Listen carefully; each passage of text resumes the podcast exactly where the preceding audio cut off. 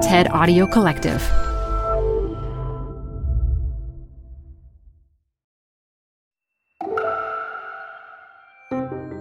Hi, I'm Elise Hu here with your TED Talks Daily.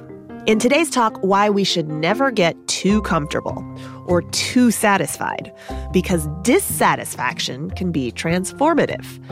Yvonne Aki-Sawyerr is the mayor of Freetown, Sierra Leone, and in her talk from 2019, she explains how recognizing pain points during times of crisis can reveal a lot of possibility, too.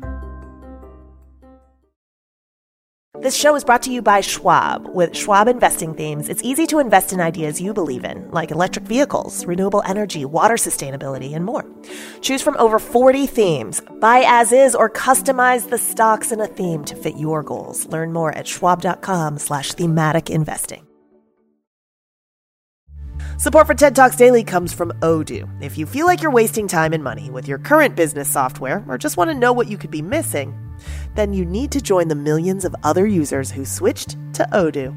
Odoo is the affordable all in one management software with a library of fully integrated business applications that help you get more done in less time for a fraction of the price. To learn more, visit odoo.com slash TED Talks. That's O-D-O-O dot com slash TED Talks. Odoo, modern management made simple. Canva presents Unexplained Appearances. It was an ordinary workday until. That presentation appeared out of thin air. Also, it's eerily on brand. Wait, did that agenda just write itself? Words appear, making this unexplainable case. Unexplainable? It's Canva's AI tools. I can generate slides and words in seconds. Really? the real mystery is why I'm only learning this now. Canva.com, designed for work. Sometimes you have a niggly feeling about things. You're not happy about the way things are going. You feel frustrated and dissatisfied. And so often, we choose to live with it. It's a negative that we tell ourselves we have to endure. And yet, I passionately believe that we all have the ability to turn that negative feeling into a positive by allowing our dissatisfaction to give birth to change. On the 6th of January 1999, I was working in London when the news channels began to report the rebel invasion of my hometown, Freetown, Sierra Leone. Thousands of people lost their lives, and there are bodies littering the streets of Freetown. My husband's elderly aunt was burnt alive and I thought of my own two year old as I saw images of little children with amputated limbs. Colleagues said to me, How could we help? I didn't know. So I began to call the telephone numbers that came up on my screen as international aid agencies started to make appeals to raise money to address the tragedy.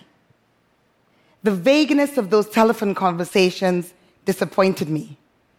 It felt like the people who were raising the money seemed so far removed from the crisis, and understandably so. But I wasn't satisfied, and I wasn't convinced that the interventions they would eventually implement would actually have the level of impact that was so clearly needed. There were butterflies in my stomach for days as I continued to watch horrors unfold on television. And I continuously asked myself, what could I be doing? What should I be doing? What I wanted to do was to help children affected by the war. So that's what we did. Myself, my sister, and some friends started the Sierra Leone War Trust for Children, SLWT. We decided to focus on the thousands of displaced people that fled the fighting and were now living in really poor, difficult conditions in camps in Freetown. Our work started with the Ross Road camp, at the east end of the city. Working with a local health organization, we identified about 130 of the most vulnerable single mothers with children under the age of five, supporting them by providing business skills, microcredit, whatever they asked us. Working in those difficult conditions, just getting the basics right was no small task. But our collective sense of dissatisfaction at an unacceptable status quo kept us focused on getting things done. Some of those women went on to open small businesses, repaid their loans, and allowed other mothers and their children to have the same opportunity they did. And we, we kept on going. In 2004, we opened an agricultural training center for ex child soldiers. And when the war was behind us, we started a scholarship program for disadvantaged girls who would otherwise not be able to continue in school. Today, Stella, one of those girls, is about to qualify as a medical doctor. It's amazing what a dose of dissatisfaction can birth. Ten years later, in 2014, Sierra Leone was struck by Ebola. I was working in Freetown at the time on a hotel construction project on the 25th of May when the first cases were announced. But I was back in London on the 30th of July when the state of emergency was announced, the same day that many airlines stopped their flights to Sierra Leone. I remember crying for hours, asking God, why this? Why us? But beyond the tears, I began to feel again that profound sense of dissatisfaction. So, when six months after those first cases had been confirmed, the disease was still spreading rapidly in Sierra Leone, and the number of people infected and dying continued to rise. My level of frustration and anger got so much that I knew I could not stay and watch the crisis from outside Sierra Leone. So, in mid November, I said goodbye to my much loved and very understanding husband and children and boarded a rather empty plane to Freetown. Freetown was now the epicenter of the outbreak. There are hundreds of new cases every week. I spoke to many medical experts, epidemiologists, and ordinary people every day. Everyone was really scared.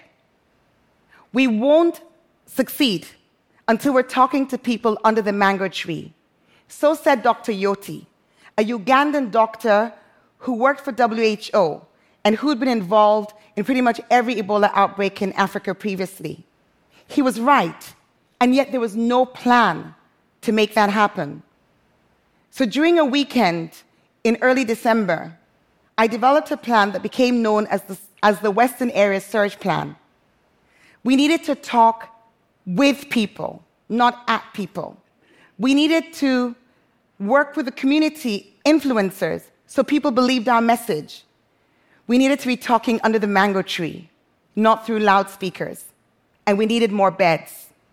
The National Ebola Response Center, NERC, built on and implemented that plan. And by the third week of January, the number of cases had fallen dramatically. I was asked to serve as the new director of planning for NERC, which took me right across the country, trying to stay ahead of the outbreak, but also following it to remote villages in the provinces, as well as to urban slum communities. On one occasion, I got out of my car to call for help for a man who had collapsed on the road. I accidentally stepped in liquid that was coming down the road from where he lay. I rushed to my parents' house, washed my feet in chlorine. I'll never forget waiting for that man's test results as I constantly checked my temperature then and throughout the outbreak. The Ebola fight was probably the most challenging but rewarding experience of my life. And I'm really grateful for the dissatisfaction that opened up the space for me to serve. Dissatisfaction can be a constant presence in the background, or it can be sudden, triggered by events. Sometimes it's both. With my hometown, that's the way it was. For years, our city had changed, and it caused me great pain. I remember childhood, growing up, climbing trees, picking mangoes, and plums on the university campus where my father was a lecturer. Went fishing in the streams deep in the botanical gardens. The hillsides around Freetown were covered with lush green vegetation, and the beaches were clean and pristine. The doubling of the population of Freetown in the years that followed the Civil War and the lack of planning and building control resulted in massive deforestation. The trees, the natural beauty were destroyed as space was made for new communities, formal and informal, and for the cutting down of firewood. I was deeply troubled and dissatisfied.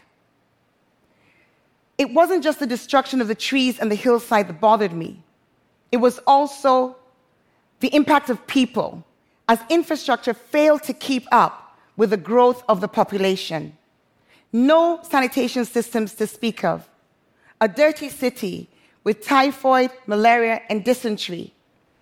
I didn't know the statistics at the time, but it turned out that by 2017, only 6% of liquid waste and 21% of solid waste was being collected. The rest was right there with us in backyards, in fields, rivers, and deposited in the sea. The steps to address that deep sense of anger and frustration I felt didn't unfold magically or clearly. That's not how the power of dissatisfaction works. It works when you know that things can be done better. And it works when you decide to take the risks to bring about that change. And so it was that in 2017, I ended up running for mayor because I knew things could be better. It seemed the people agreed with me because I won the election. today, today, we are implementing an ambitious plan to transform our city. And when I say we, what gets me really excited is that I mean the whole Freetown community. Whether it's being part of competitions like rewarding the neighborhood that makes the most improvement in overall cleanliness, or whether it's our programs that are leading and joining people and waste collectors through our apps. In Freetown today, it's a much cleaner city. And those trees that we're so well known for, we planted 23,000 of them last rainy season. And in 2020, we plan to plant a million trees as part of our Freetown, the Tree Town campaign. sometimes, sometimes we have a niggly feeling about things. We're not happy about the way things are going. We feel dissatisfied and we feel frustrated. We can change that negative into a positive. If you believe that things can be better, then you have the option to do something rather than to do nothing. The scale and circumstances of our situations will differ. But for each of us, we all have one thing in common we can take risks to make a difference. And I will close in saying step out, take a risk. If we can unite behind the power of dissatisfaction, the world will be a better place. Thank you.